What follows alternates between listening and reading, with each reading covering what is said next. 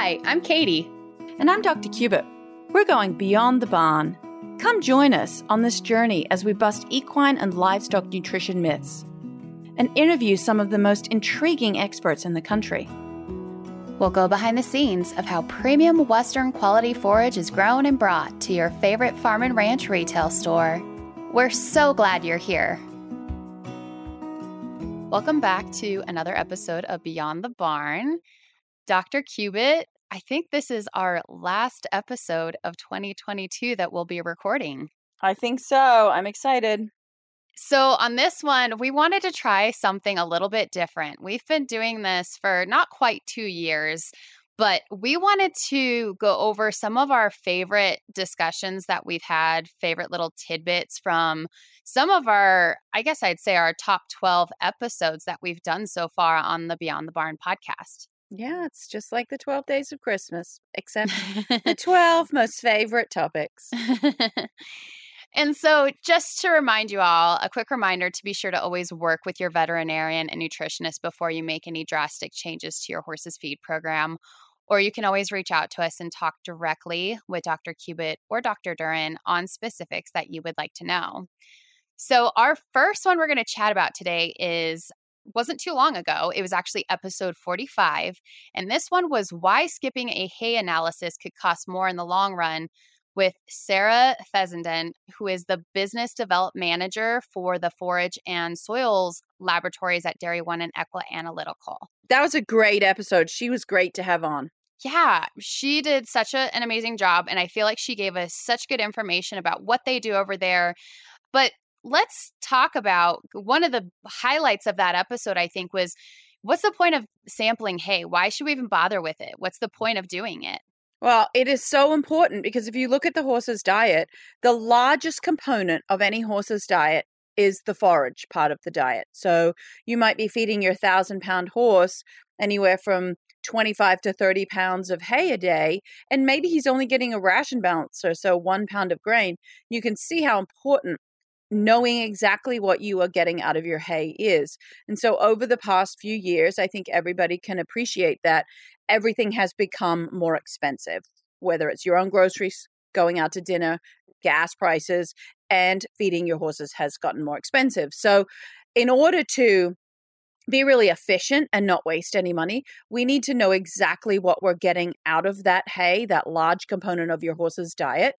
And it's not to say, oh, I'm going to have to go buy a different hay. It's just if I know exactly what I'm getting, then I know exactly where I need to fill any holes with an additional grain or concentrated feed or maybe even a supplement.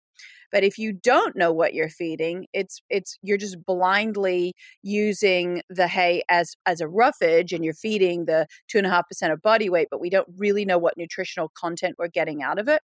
We really could be overfeeding some nutrients and that would then cost us money. Right and just make it easier to balance the diet. You said costing money.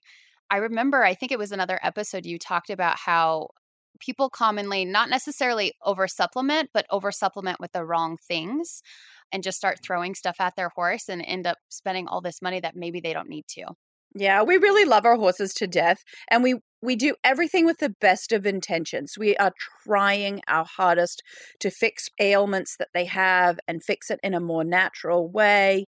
But simple things like not weighing out your grain. If the back of the bag says you need to feed four pounds and you're just scooping it, or even your hay pellets or hay cubes, if we say feed two pounds and you're just doing a, a heaping scoop and that could be six pounds, then you're really over supplementing or not feeding according to the recommendations. Right. And another thing that she had mentioned that I cannot even hit home enough on is just the importance of taking a representative sample when you're taking samples of the hay. Absolutely. Because if she gets in the laboratory, if they get a sample in that's not representative of your haystack or whatever you're wanting to analyze, you're not going to get results back that are going to be accurate eh, to begin with. And we think that, okay, we buy hay from Farmer X and he cuts it from the same field every year and mm-hmm. he grows the same plants and he treats this, the field the same and the field is in the same location. So we would assume, oh, well, all of the hay is going to be the same.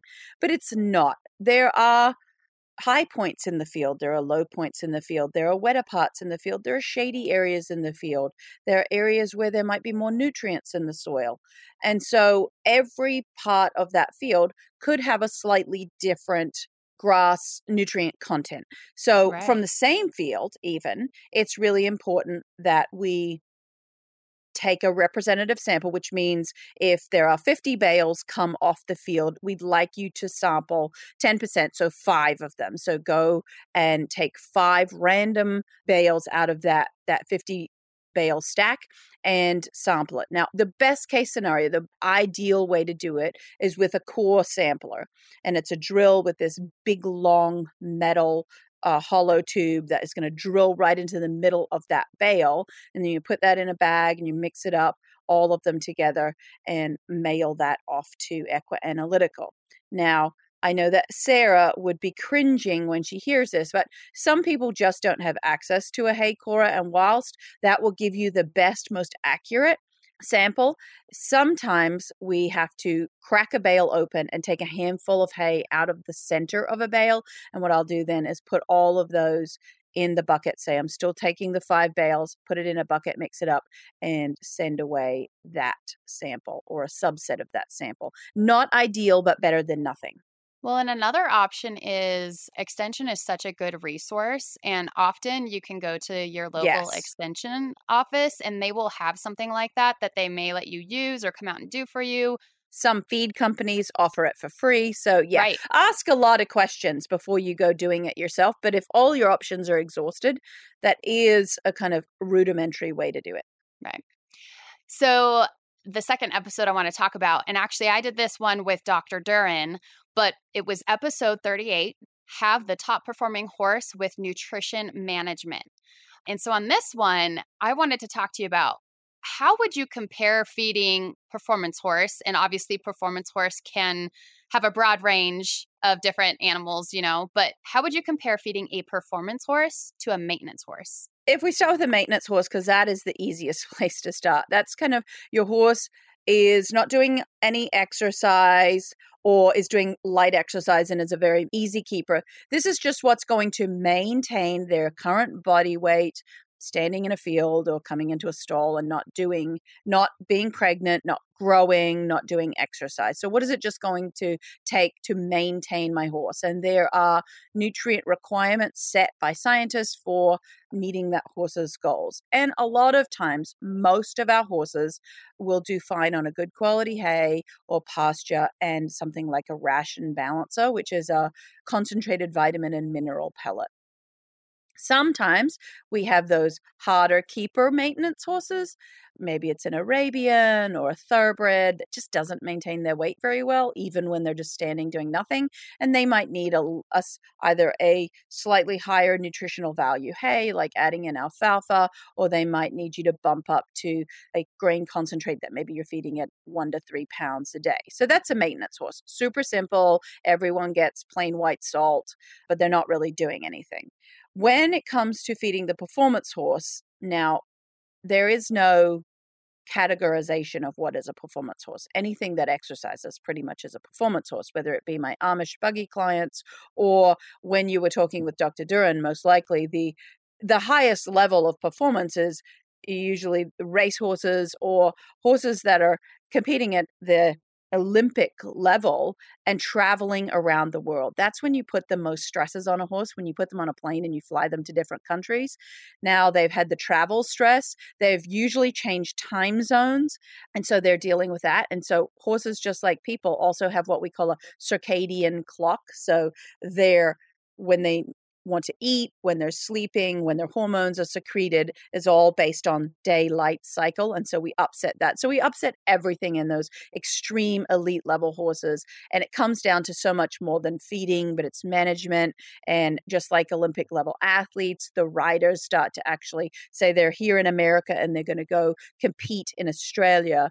They look at the time difference and they will actually start training the horse at the time that it will be in Australia when they're going to compete. So that might be the middle of the night here in America. So they'll do tricks like that. Olympic athletes will do that too. They'll, you know, runners, sprinters will race in in the evenings. So there's that, but also making sure that you can keep the horse's gut healthy when you're traveling them. But even even just for what we would consider a domestic performance horse that is doing eventing or dressage or show jumping or your western disciplines and they're not necessarily having the travel component built in, then they need higher calories and protein and vitamins and minerals. And we know that across the board, I, I know we're Standlee Hay and we have fantastic hay, but there are certain minerals that are always going to be deficient, like copper, zinc, and selenium. And that's why a, a, maintenance horse would always need to have a ration balancer. But for that performance horse, we're going to feed them the best quality hay we can, the highest nutritional value, because that's going, you know, they have to eat at least 25 pounds a day. So let's get as much bang for our buck as we can out of that. But most of the time, those horses are going to need to be supplemented additionally with even more calories. Then it depends on what the horse is doing as to where those calories are going to come from. If it's a racehorse, we're looking at sugars and starches to tap into that quick release energy. If it's a Western horse doing slower exercise or maybe a lower level dressage horse, then we might be tapping into more of the fat fiber energy pathway because we don't want them too hyped up. Right. Excellent. And episode 41, we talked about you want to feed your horse what? Because uh, we've yes. heard some crazy things. So, for this one, for this little summary, I would like you to mention something that seems weird to feed to a horse, maybe to many of us in the United States or wherever, but it's actually perfectly fine. And then also give something that you definitely should completely avoid. Mm, mm, mm, mm, so I think something that we in America are not that familiar with would be a lot of different legumes, a lot of different beans, but they are more common in other parts of the world to use different beans. We're pretty familiar with soybean and canola meal. There are other beans that are kind of weird to us, certain byproducts, forage byproducts that you might see in other parts of the world that are more normal there, but we just don't need to feed them. I mean, in Europe, they feed a lot of what I would call fermented forages, which we absolutely do not do here for horses because in Europe it rains a lot, so they can't make right. good dry hay. But to our listeners here in America, we do not do that here. We don't need to. And then, as far as the weird things that some people feed that you really should never feed, chocolate should never be fed to horses, especially to horses that are competing on uh, in sanctioned oh, events right. and yeah. might have drug tests. There's a, a, chemical in the chocolate that has it's the reason why you should never feed chocolate to dogs. It's called theobromine, and it has a caffeine-like effect. And in a dog, it will actually cause them to have cardiac arrest and die. But oh, in yes. in horses, it's a banned substance. Caffeine is a banned substance. So Excellent. And then obviously, I mean, this is kind of the given, but you know, whenever we're feeding anything to our horse or changing its diet, we should be first of all feeding something consistently and then, you know, making that change kind of in a transition so don't abruptly change their diet or anything like that. But yeah. And so episode 33, this was this one was really enjoyable for me because this was the one where it was the secret to growing high quality forage. And we got to speak with uh, a Standlee VP of Ag Resources, Jason Stanger. I feel like that was super helpful for people to kind of get to know Standlee a little bit more behind the scenes about what it takes for us to do what we do. So, what makes our forage, Standlee forage, our growing environment ideal for growing forage, especially if you're comparing it to other areas of the country? And I think it, you're absolutely right. Jason hit on the quality control, the growing conditions that make that region of Idaho one of the best in the world, really, for growing premium forages.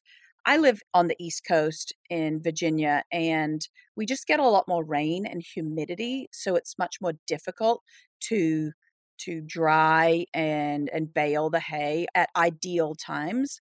But where you are, it is so dry, and the air is so dry, so as far and the temperatures are perfect for growing hay but then you're you're irrigating exactly when the the plant needs water and the exact amount of water. We talked about drying conditions with the air being so dry how you can lock in a lot of nutrients that aren't going to leach out because it's going to dry so quickly and doesn't need to lay out in the field. We talked about quality control we talked about soil sampling and fertilizing exactly based on what the soil was lacking so that we could grow the most ideal plant and not just haphazardly saying okay this year we're going to do lime and next year we're going to do pro nitrogen. We knew exactly what we needed to add to the soil in the right amounts and i think that environmentally and conservation wise that is an excellent process as well. Really good land stewards to do that to put back in what you're taking out.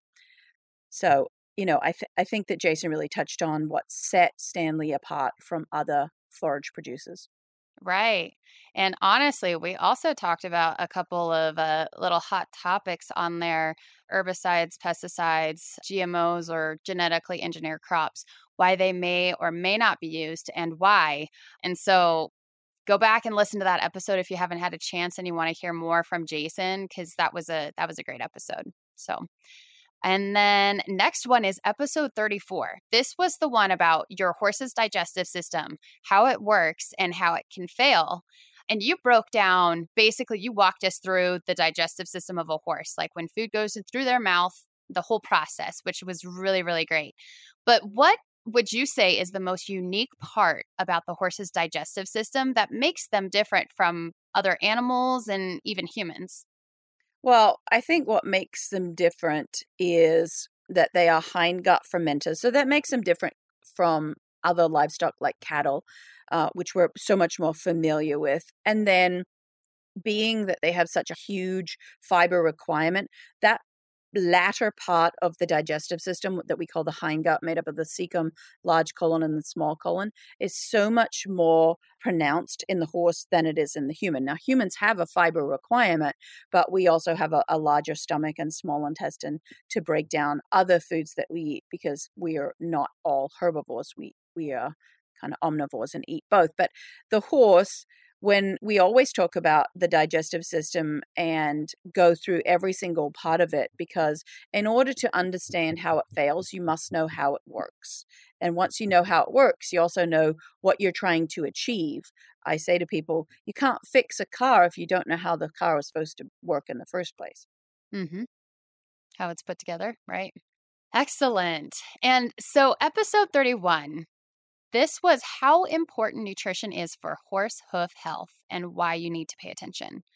So, what would you say are the most important nutrients that impact equine hoof health? So, you know, we all know about biotin, which is a B vitamin that's actually created by the bugs in the horse's hindgut, and copper and zinc and methionine being a, an amino acid. The thing is, there's the saying of no hoof, no horse. But ultimately, I take it one step back and it's no gut, no horse. Because without a good, healthy gut, then the horse is going to have poor quality hooves. So, the first thing you want to do when you're trying to address any kind of disorder in your horse, be it hoof quality, poor hair coat, muscle soreness, is address the gut health. Make sure that the gut and all the bugs that live in the gut are healthy and they're doing all of their job. Then they're going to, when it comes to hoof health, break down that fiber, unlock the biotin, create biotin. So that's going to move us right in the right direction. Then genetically, if our horse still has poor feet, we're going to look at adding things like zinc, copper, and methionine as well. Excellent.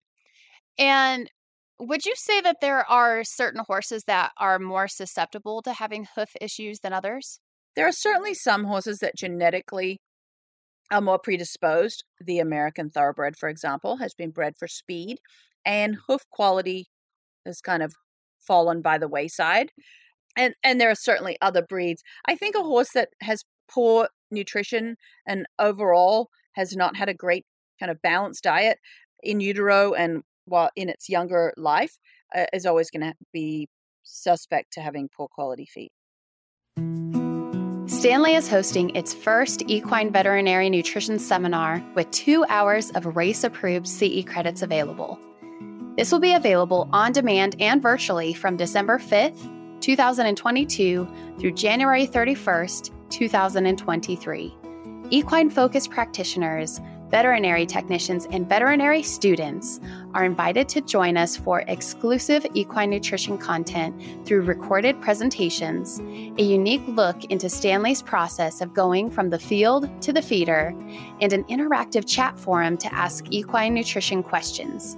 Dr. Stephen Duren earned a Master of Science and Doctor of Philosophy in Equine Nutrition and Exercise Physiology from the University of Kentucky and will be the key presenter on the seminar topics, including dietary challenges for the obese horse or pony and nutritional management of the competitive equine athlete.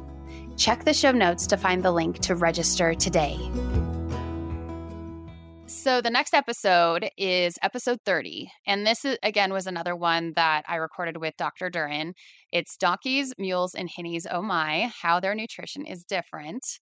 And I wrote down a couple of comments that really stuck out to me when we had that discussion. And I'll let you comment on them however you see fit. But the first one that he mentioned was the biggest single nutritional problem when feeding donkeys, mules, and or hinnies he felt is obesity.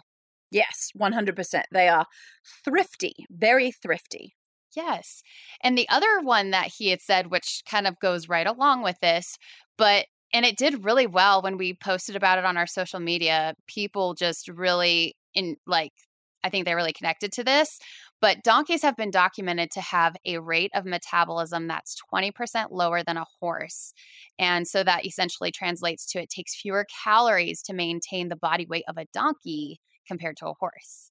Correct, correct. And I think that's where we fall into the obesity is people feed them like horses and we need to make sure that we we're taking into account that they are so thrifty, they really can survive on much lower lower nutritional value hay. They don't need as many calories in their diet because they you know the donkey is just a lot more easy to maintain their body weight.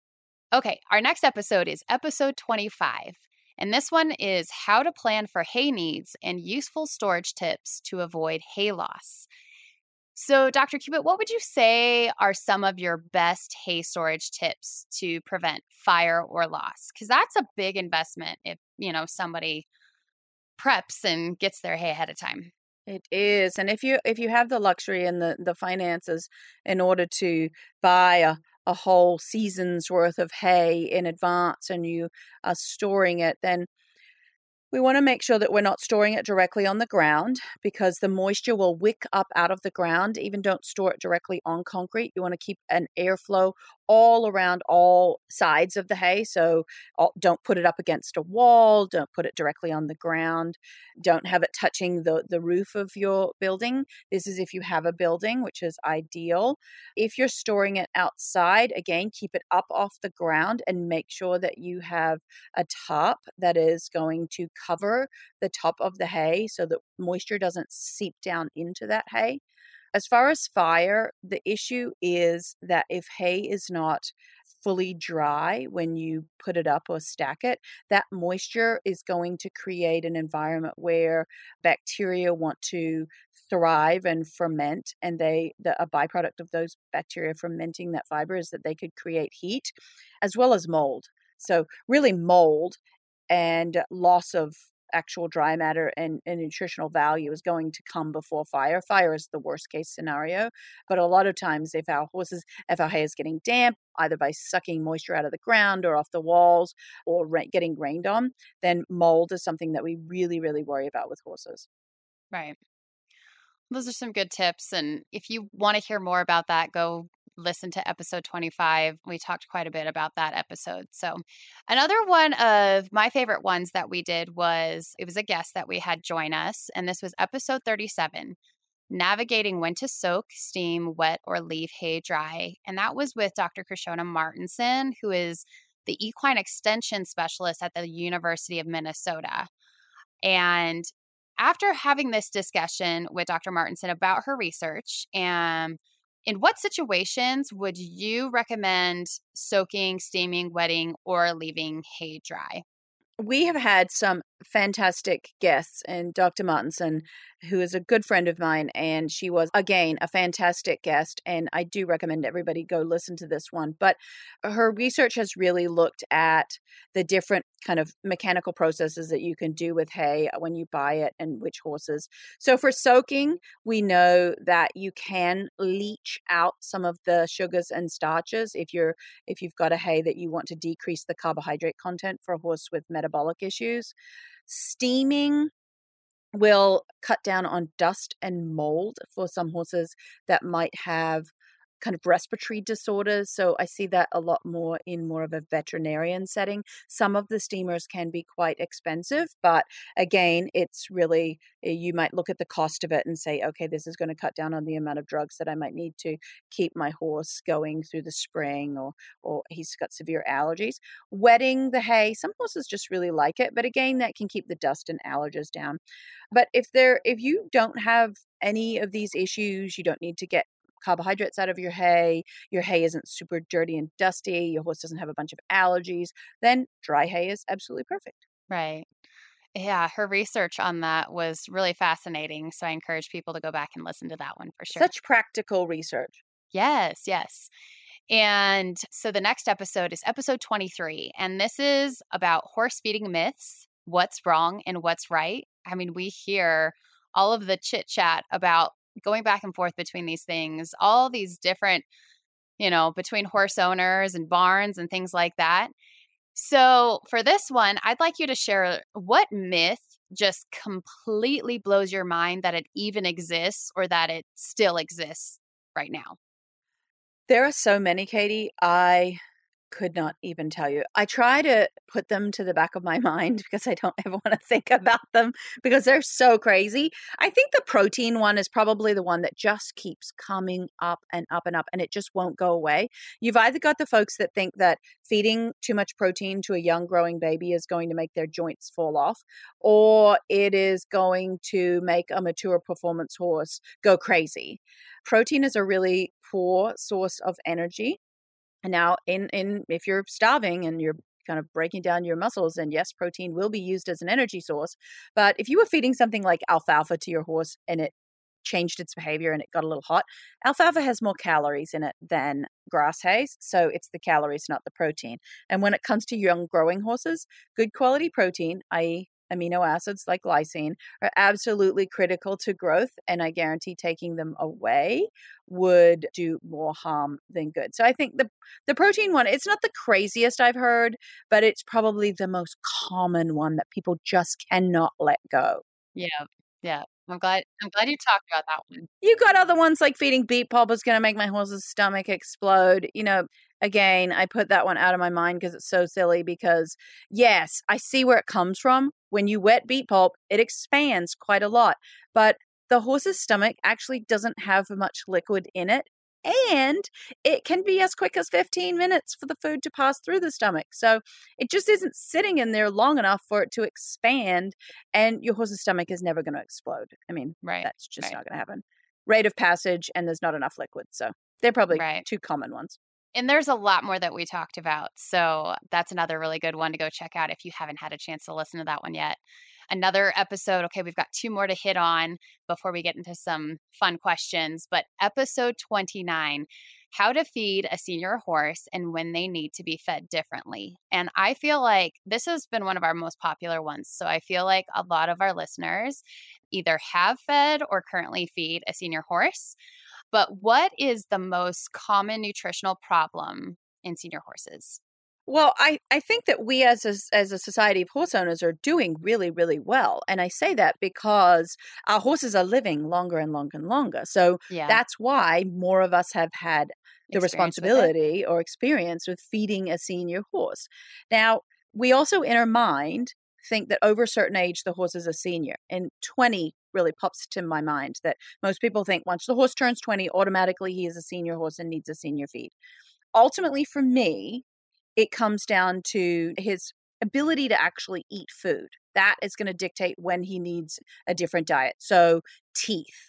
You might have a 15 year old horse that has terrible teeth and would do well on a senior feed. You might have a 36 year old pony that's got perfect teeth and doesn't need a senior feed. So you will find that senior feeds in general from all the different companies are very high in fiber. And this is because we still have that minimum fiber requirement between one and a half to two and a half percent of a horse's body weight in fiber. And if they can't chew long stem hay because their teeth are bad, they have to get it in a pelleted form that is easy for them to consume. So senior feeds number one need to be fed in very high amounts because we're we're really using it like replacing the hay and they're very high in fiber so probably one of the most common things that people do is actually using a senior feed when it's not appropriate. If you're not going to feed the senior feed according to the back of the bag, which is usually about eight pounds and up, then you're going to shortchange them on a lot of the vitamins and minerals. Know that the time to transition your horse to a senior feed really comes when they can no longer eat enough long stem hay to fulfill their dry matter requirements, that one and a half to two and a half percent of body weight. So that's when you go to a senior feed. Right. That's a good one. And so if we were looking at the different hay type or hay formats, I guess would be better. The different formats of hay. And you're looking at a senior horse that has poor dentition. You know, you have your long stemmed hay, you have your chopped, you have your cubed, and you have pellets. What would you what would you be looking at for a senior horse that really struggles with their teeth? So if I've had a horse, and I'll back back go, go back a little bit. If I've had a horse its whole life, and I'm just he's been eating hay fine, I notice now a little bit's falling out of his mouth. He's not maintaining his body weight as well as he has done in the past on the long stem hay. And the dentist says, yeah, we've got a little bit of wear in the teeth. I might start to bring in some chopped forage as we go year after year, it just slowly progresses and gets some worse, worse and worse. So the next year, I might add in some cubed forage, and then finally, we're at pelleted forage, and we really no longer can have any long stem forage.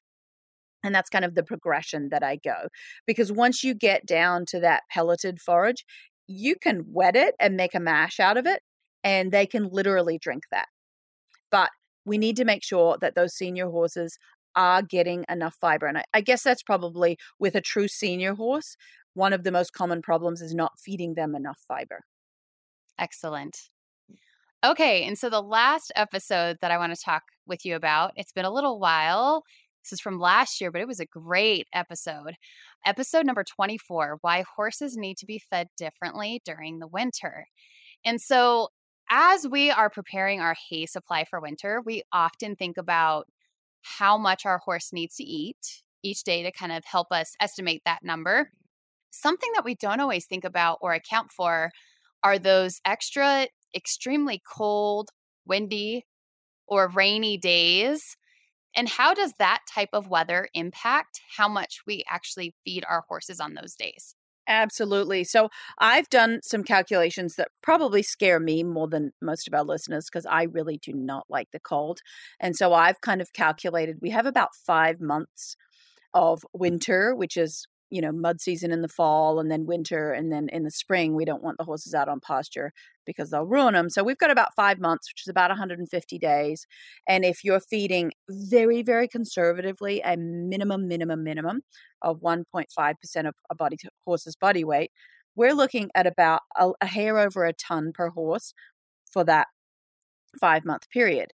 But you're right, that doesn't take into account what we call this lower critical temperature. So once we get below this temperature, it's and it's maybe windy or it's raining or we have snow or ice on the horse, then their caloric requirements per day to maintain them increase over and above what it takes for a normal maintenance horse, like we talked about before, because now we're trying to keep them warm as well.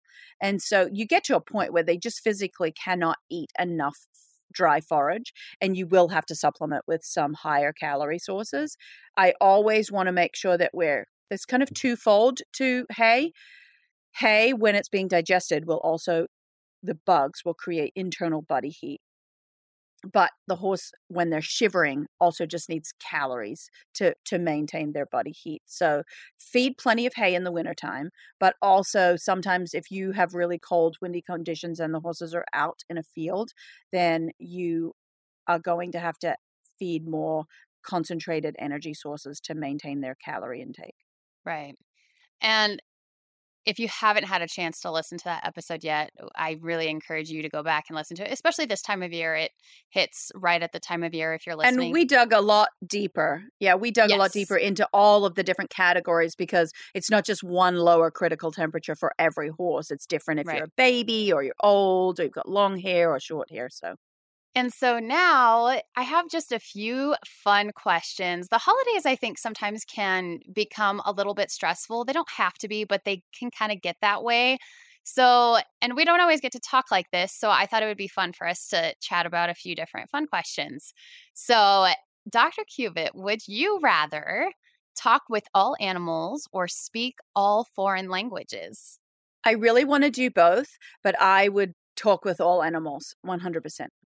I agree. I think it would be neat to do both, but I think I would do animals because if you think about it, like we could have the ability to like learn foreign yes. languages, maybe not mm-hmm. all of them, but we don't actually have the ability, even if we tried, to mm-hmm. talk with animals. And so, yeah, that would be a really interesting thing to just be able to understand what our dog is thinking when they're staring at us as we walk in the door. yes.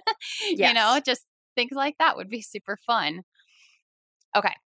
Would you rather ride horses on the beach or in the mountains? I've done both, both fun, but I think the mountains because sand, salt water, saddle all day sometimes can get a little irritating. all mixed together, not a good idea.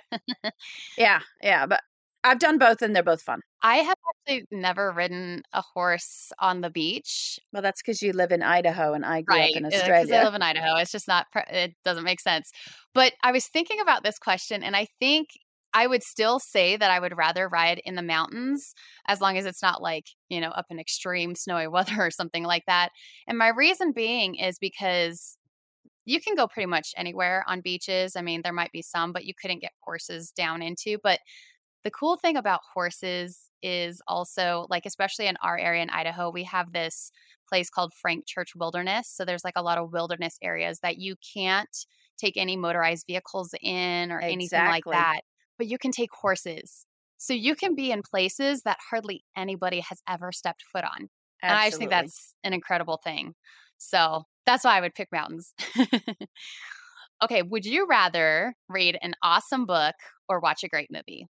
Oh, I'm supposed to say read an awesome book, but I'm going to say watch a great movie because when I go to bed at night and I read a book, if it's really, really good, I will not sleep and I'll just oh. keep reading and reading, and reading, and that's terrible. or I have to read the same page over and over again for uh, two weeks because I keep falling asleep. So I'm going to watch a great movie. So that'll be your choice. I think that I would pick, because I would probably do the same thing, but I think I would still read an awesome book because I just like how there's still so many open ended things that happen with a book that really just allow your mind to be creative. I will say I listen to a lot of audiobooks. Yes. It's the only thing that ke- keeps my kids quiet in the car. So we've listened to Harry Potter, all of them, and they don't fight in the car when we listen to Harry Potter. So we oh, do books, nice. but maybe audiobooks. That's really cool. Would you rather have more time or more money? Oh, it depends on the context. You know, if I was at the end of my life, then yeah, I'd want more time. Right now, my kids, they cost a lot of money. Everything's expensive. I would take a little bit more money. Like, and that sounds terrible. It sounds terrible because I know the, the, oh, the intellectual like answer is, I want more time. But right now, I want some more money more money. Kids are expensive. yes, they are. You know, I I thought about this and I was actually thinking about it and I was like, "Oh, if you said more money, then you could be like more money can buy you time, right? Exactly. Because you can, can. outsource stuff." But then I was like, "Okay, if I'm not thinking about it from that perspective, like literally, if you could only have more time or money, I something I struggle with a lot is I just wish that I had more time in the day because there's just so many things that I want to do and I don't have time to do them. So I think I'd probably go with more time because of that. But that was a tough question. It really is. Okay, last question. Would you rather eat cow tongue or octopus? I've eaten both. Have you? I have. I have. When I visited Japan with Dr. Duren, we mm-hmm. went to, so it's crazy. You go to Japan and you go to, it was my first experience with the Korean barbecue where you cook it yourself.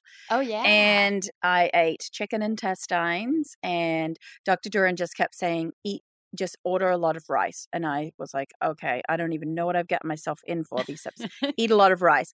But then probably the least gross thing I ate that night was the cow tongue. And it was kind of like salami. So it was fine. And then octopus, well, I like calamari and that's octopus. So if I was going to choose one thing that I want to eat, octopus, I, I wouldn't choose to eat cow tongue on a regular basis, but I have eaten both. So I've had calamari. And I think I feel like I had octopus at one point, but I don't remember. So I haven't had cow tongue, but my husband in college, he, they used to have their ag, like their ag shop guys would always every Friday would make different foods and stuff like that. And his advisor was really good about just being very thrifty and like useful with animals and just things like that. And so cow tongue was something that they always had in there. In my mind, I'm thinking I don't do well with like clams or calamari because it's so the yes. texture is really difficult for me no matter how hard I try. But I've heard that if you cook cow tongue really really well that it's good. And so I'm in my mind I'm like I think I might go for the cow tongue. Just See, I like watching Gordon Ramsay and all of his cooking shows and my husband and I watch it and we watch him cook crazy things and say, well if he cooked it, we'd eat it. And he does cook right? cow tongue and and like shreds it and does different things with it. So you know, if the right person cooks it, I'll I'll eat most right. anything. like if it's me doing my best, probably not. not. sure I'm ever gonna want to eat chicken intestines ever again. Oh my gosh, how was that though? By the way, like that sounds awful. There's not enough bleep words on a podcast for me to actually describe how bad it was. Uh, what it smelled like is exactly how it tasted. I hope that somebody, when we post about this on social or send out the email about it, somebody reply back to us if you've had chicken intestines, please let us know because I, I would love to know. okay, this was a really fun episode. I feel like it was just, it was great to talk about all of our favorite episodes that we've done so far, the top ones, and our favorite little tidbits about them. And then also to answer some fun questions. So hopefully, you know, you all can get to know us a little bit better, the people that come and speak to you bi weekly. But just to kind of give you guys a heads up, we are going to be taking a break on Tuesday, December 20th. So there will be no new episode that week. Beyond the Barn is going to be returning on Tuesday, January 3rd of 2023. I can't even believe that we're talking about that, but be sure to catch up on past episodes until then. There are a lot of great ones to choose from. And as you heard us talk about today, Dr. Cubitt just hit just the very tip of the iceberg on a lot of those episodes. So please go back and catch up on any of them that sound interesting to you. Share them with your friends who you think it would be helpful for. And other than that, Dr. Cubitt, enjoy the holidays and we'll see you in 2023. You too, Katie. Thanks for listening to the Beyond the Barn podcast by Standlee Forage. We'd love for you to share our podcast with your favorite people and subscribe on Apple, Spotify, or your favorite listening platform. Until next time, keep your cinch tight and don't forget to turn off the water.